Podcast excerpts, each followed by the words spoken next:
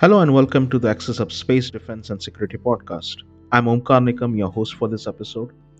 In this podcast, we explore the latest developments and trends in the fields of space exploration, defense technology, and national security.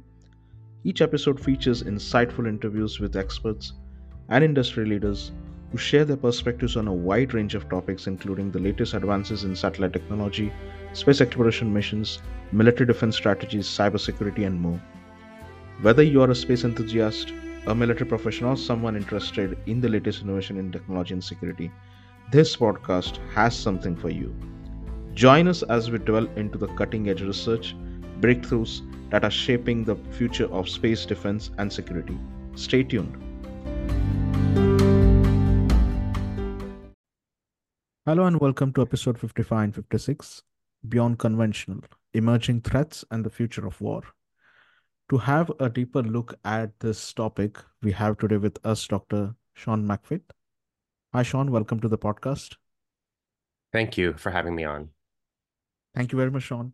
I have been reading your post articles and I've seen like several of your books published as well. Uh, so I I was very much curious to have an individual like you, an expert, I would say, uh, like you on the podcast because I, I had several expert you know, from the think tanks, uh, from several of the government institutions, uh, but there were hardly any expert who had who have written like you know a series of books. I would say uh, on s- certain topics in the national security domain, in the terrorism and the intelligence side.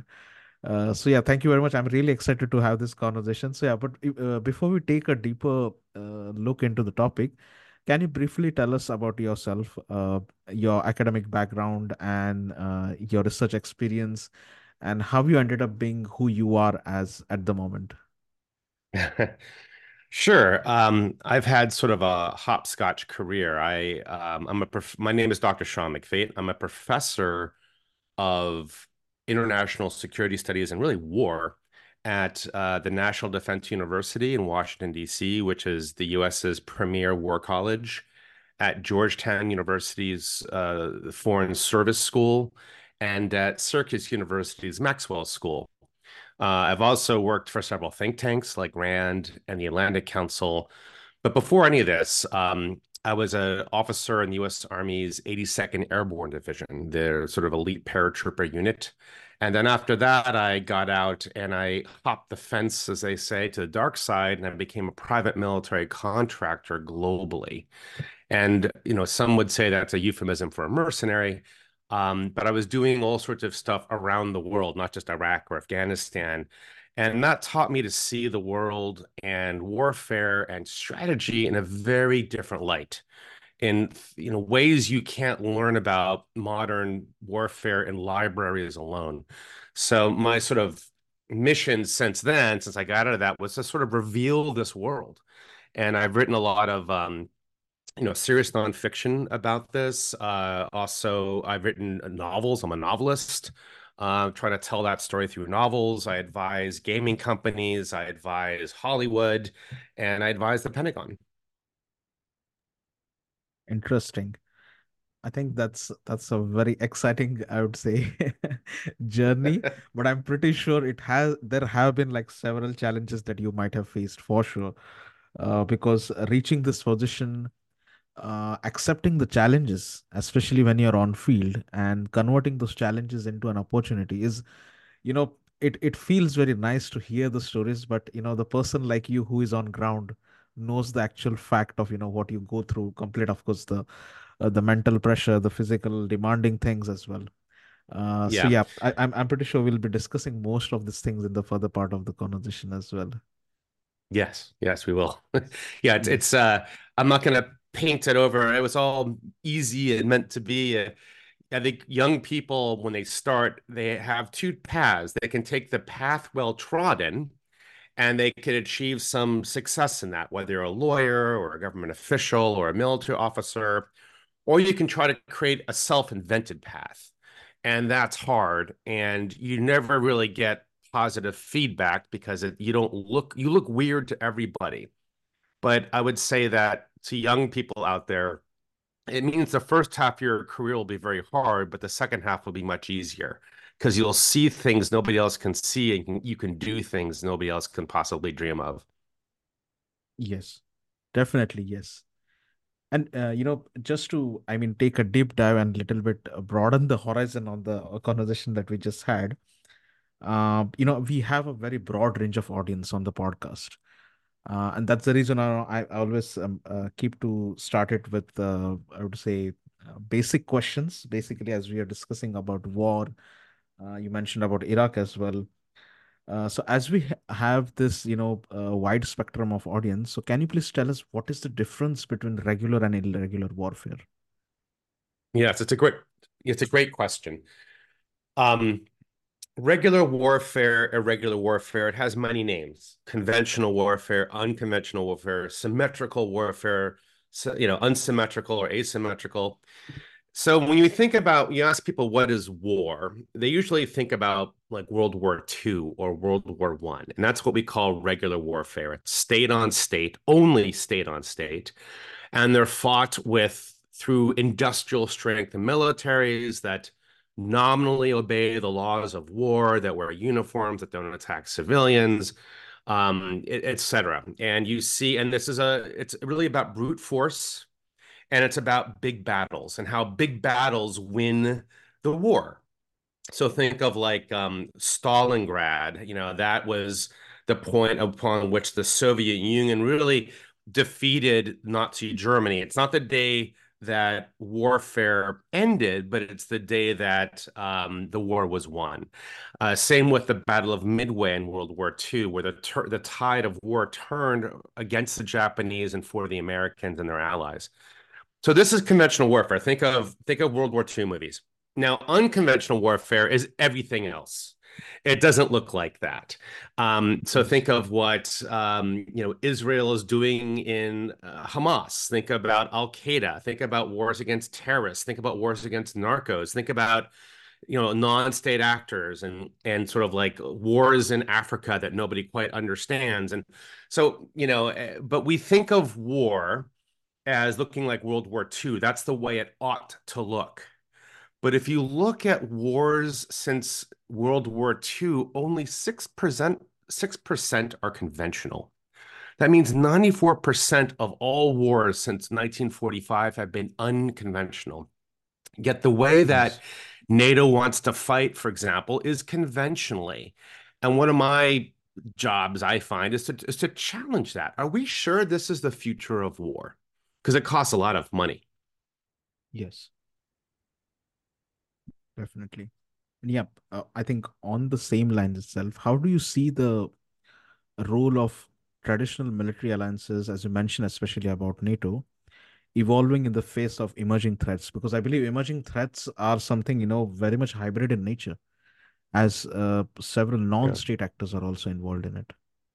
So warfare evolves. So one to answer the question about like NATO, you know, NATO's there's a saying that generals always fight the last war they won.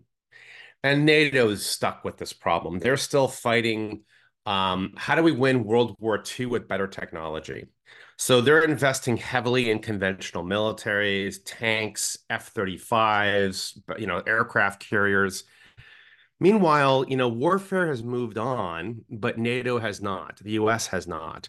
Um, you know, warfare is now involves things like non-attributional forces, like special operations forces, mercenaries, terrorist organizations, narco organizations. Um, and some states like Russia have evolved with it. So if you look at the war in Ukraine right now, people think of this as a conventional war why do they think that? Well, it's fought by two militaries that generally wear uniforms, not always. Um, Russia, Ukraine, it's interstate. They see tanks, artilleries, they see front lines, they see trenches. It reminds them of conventional wars like Stalingrad, the you know the Battle of Verdun, the Battle of the Somme in World War One. And it has some aspects of that, but those are really not the most important aspects of the war in Ukraine. You know, after the spring and summer and now fall offensive, which uh, Ukraine launched against Russia, which was purely conventional, it was a total failure. Yes. They achieved nothing. They didn't achieve any ter- new significant territory. All this money, all these lives, everything was poured into it. And now NATO doesn't want to give money anymore to Ukraine as a result. They're like, you wasted it all.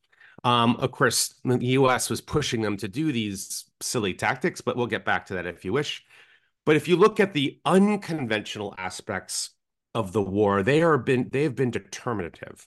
So in February of 2022, we all remember how Russia did a blitzkrieg into Ukraine, and everybody, including Moscow and NATO, thought Kiev would fall in three days. And it didn't happen. Kiev, the Ukrainians fought back using guerrilla warfare, unconventional warfare, anti tank missiles, and guerrilla units, and totally pushed back the blitzkrieg. After four weeks of failure, Putin changed his strategy from conventional war to Russian unconventional war. And what that means is, and they've been fighting it ever since, Russian unconventional war is not winning hearts and minds. It's flattening cities and massacring civilians, as they did in Grozny, Aleppo, and Mariupol. And they're they're targeting civilians as a form of terrorism, like Al Qaeda. You know, if we deliberately kill civilians, they will demand their government to do a ceasefire. That's not conventional warfare. Deliberately targeting civilians is strictly against the laws of armed conflict. And the laws of armed conflict were created to manage conventional war. Other things are not conventional. You know, the Wagner Group, a mercenary army, the most effective Russian fighting unit in, uh, in until their demise, that's a mercenary army. That's not conventional at all. And both sides are using disinformation, which is not conventional warfare either. I mean, Russia's a disinformation superpower. Yes, we understand that. But so is Ukraine.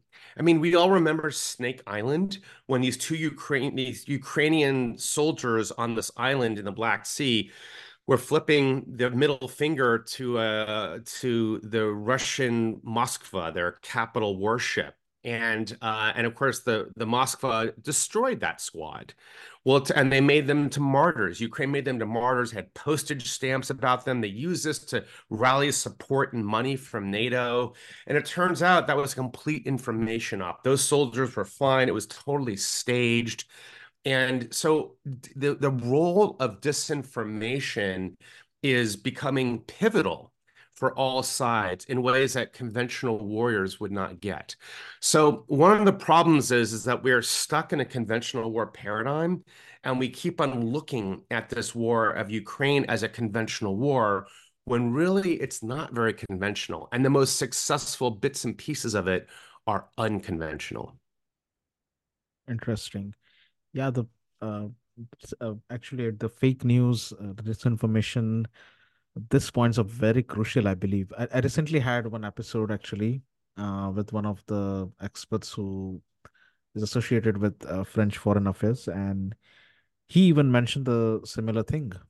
Uh, it's it's it's a huge, I would say, uh, threat uh, than anything else. I mean, uh, you don't really have to drop a missile uh, to scatter, yeah. you know, uh, the public and create a havoc in in some part of the world or you know in some part of the state uh, uh, one disinformation can actually take everything down in just right. few days and the, the reason why is that in the last, the last 30 years we've increasingly lived in an information age and barring yes. accidental nuclear warfare we will continue to live in an information age and in an yes. information age it changes geopolitics and it changes warfare we are still stuck fighting uh, like World War II, 1940s era war, which was not an information age. That's when firepower was the most decisive form of warfare. Today, information at, at the tactical level of war, the operational level of war, and the strategic level of war, that's what's determinative. And, um, and it allows um, you know, weaker military powers to beat strong military powers if they know how to wield disinformation. And in fact, if you look at Zelensky, president of Ukraine, who's a former actor, he and his administration know how to wield a good meme. And that has been very costly for Russia, especially in the first 12 months of that war.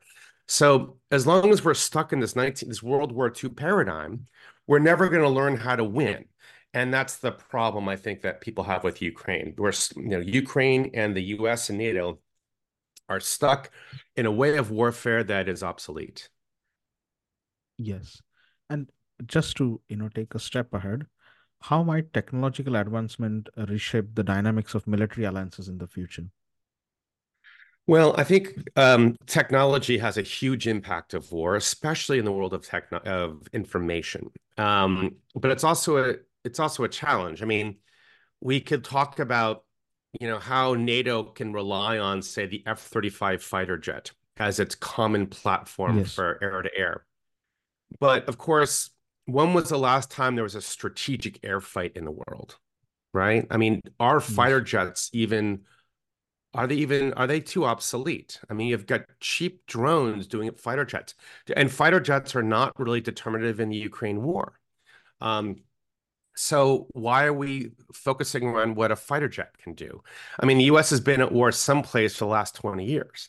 Uh, the F-35 has zero combat missions, right? Zero. Yes. So why it's and it's not deterring anybody like nuclear weapons. So what's the point of spending 1.7 trillion dollars on a fighter jet that doesn't go to war?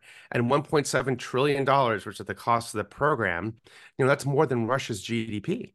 Um, it's silliness. So I think technology, and so I think that technology has an important role, but can also be an adverse role because I think it's, you know, we're pointing to the wrong North Star in NATO. But I do think that NATO's NATO does have to think about hard questions that involve technology. NATO is a democratic alliance of democracies. Now, democracies are very vulnerable to disinformation because Yes. you know you know we know Russia tries to sway elections throughout you know NATO countries, and we don't know how successful they are, uh, but we do know they try hard. And how does a democracy fight disinformation without becoming an autocracy in the process? How does a democracy fight disinformation without censorship, without, you know, all these things that democracy depends on? And that's why Russia and China and others use disinformation today. So the question is, what kind of technologies do we need as a democracy to fight disinformation? So who cares about air-to-air missiles and air-to-air combat when we have a strategic problem of autocracies, you know, trying to infiltrate democracies with disinformation, to try to swing close elections, to try to undermine trust of political institutions. No, that's a strategic way to win because the strategic logic is this of Russia. Yes. You know, who cares about the sword if you can manipulate the mind that wields it? And that's what disinformation does. Yes. So I think technologies have an important role to play in alliance cohesion and alliance structure. But currently, NATO is fighting a 20th century, they're using 20th century models for a 21st century problem. Yeah. I believe uh, uh, you have you have already covered most of the part that uh, I was going to actually ask you in the further in the conversation. But yeah, just to a little bit backtrack and um, also touch up on the cyber warfare because uh, we discussed about technological advancement. So as we navigate the era of cyber warfare as well, uh, because I think the disinformation, all these things are a part of somewhere, you know, cyber warfare as well, because everything works through the networks. Uh, so how sh how should military alliances or you know even you know uh, an individual military organization uh, collaborate uh, with any other allied nations to enhance the digital security in terms of you know countering threats, especially? Well, cyber warfare is an interesting topic um, because, first of all, it can mean many things to many different people. And while everybody acknowledges cyber warfare is a critical element of future warfare and future statecraft, not everybody agrees even on the basic definition of what cyber is.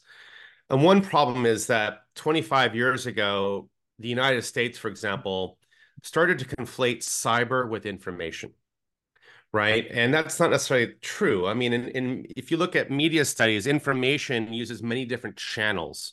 Channels is like a vector of information. It can be radio, it can be podcast, it can be, you know, letter mail, it can be anything on the internet. uh, can be cable TV. Those are all different channels for information for communication. And cyber is an information age is the fastest and you know are ultimately probably the best channel.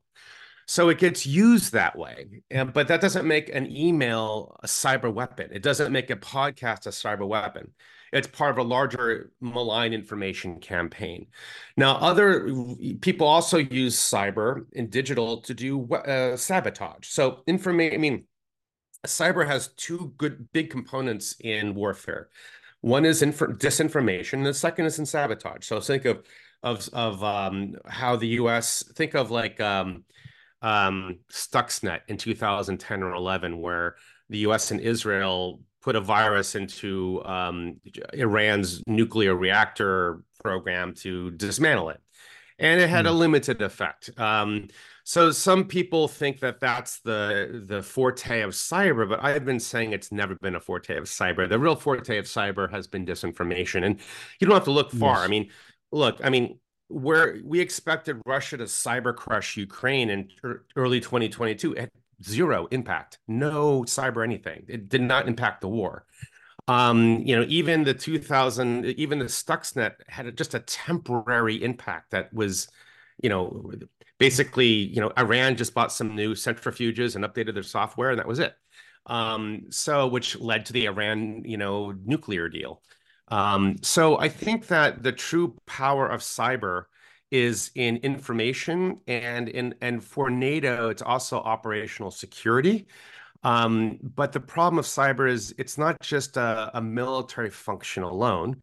It's uh, it requires a whole of government approach, and it requires um, public-private partnerships because some of the the most impressive cyber capabilities are not in the public sector, in the private sector. So, um, you know, this is a challenge for NATO countries. I mean, how do you get Otherwise, you we're seeing today is you have cyber mercenaries, right? You know, people who work for the NSA in the United States now work for the UAE, or you have hackback companies. And there's all sorts of weird things that are going on in the cyber world. So we can't think of cyber as just sort of like um, conventional warfare in cyberspace.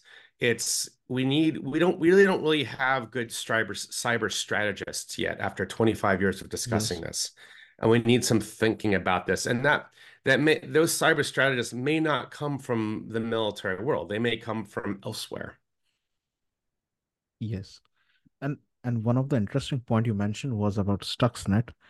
Uh, I, I actually closely observed the case of stuxnet and when we see the patch of 10 years i think it was deployed in 2010 and it's more than a decade now almost 13 years if we look at iran then and if we look at the iran now it's not only nuclear uh, it doesn't it doesn't only have the nuclear capabilities uh, at at some levels but it is also capable to launch the satellites in space too uh, which yeah. is which means it has the ballistic missile capabilities too so uh, yeah. with that respect you know we have seen uh, somewhere you know that program might have backfired you know it came uh, it was uh, sent as a curse but it came as a blessing for iran somewhere you know. I mean when you push something some uh, some adversaries too hard you know uh, they start developing capabilities. I think uh, that that's what i have seen happening with iran uh, because you know there have been several i think uh, back channel talks that have been going on. Several of the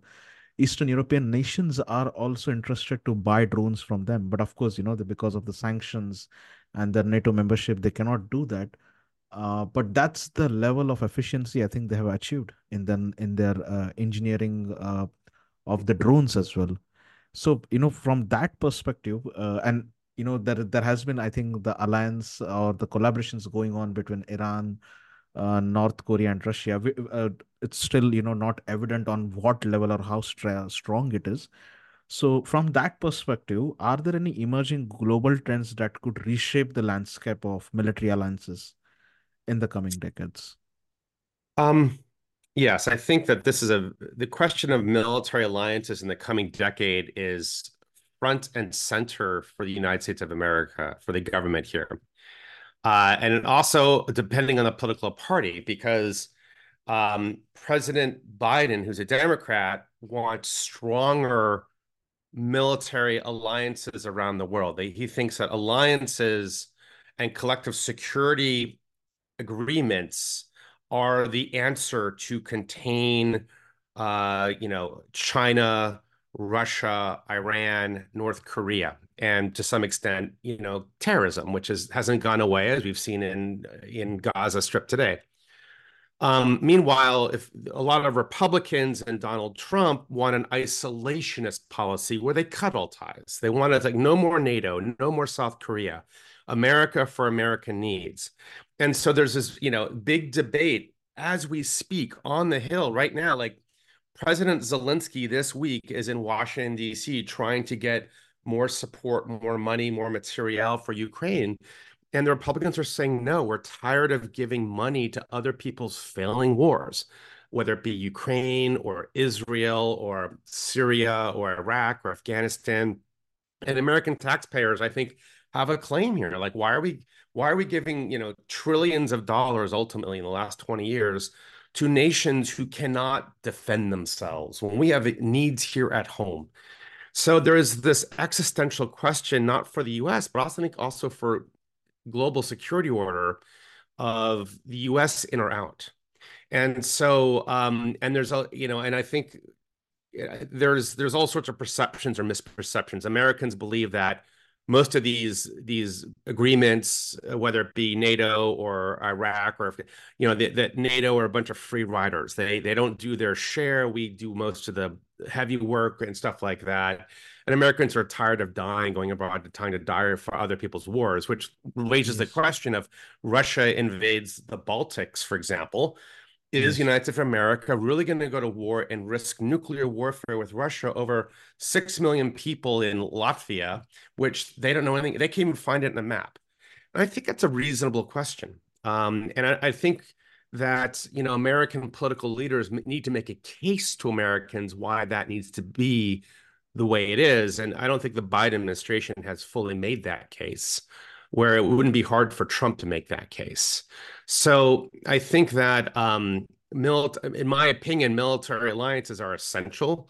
Um, but it's also to the point where I think you look at, um, you know, the Asia Pacific region, countries there don't really welcome China, but they don't see America as a reliable partner, which is sort of driving them into China's bosom to some extent. I mean, Vietnam, Korea, and Japan do not want to work with China, but they feel they may have no choice if America is not dependable. They feel like there's two trains leaving the station. You have to get on one train now. One's going to Washington, one's going to Beijing, but the Washington train might break down. So, what are you going to do? So, I think this whole question of alliances is actually uh, top of mind for international relations today.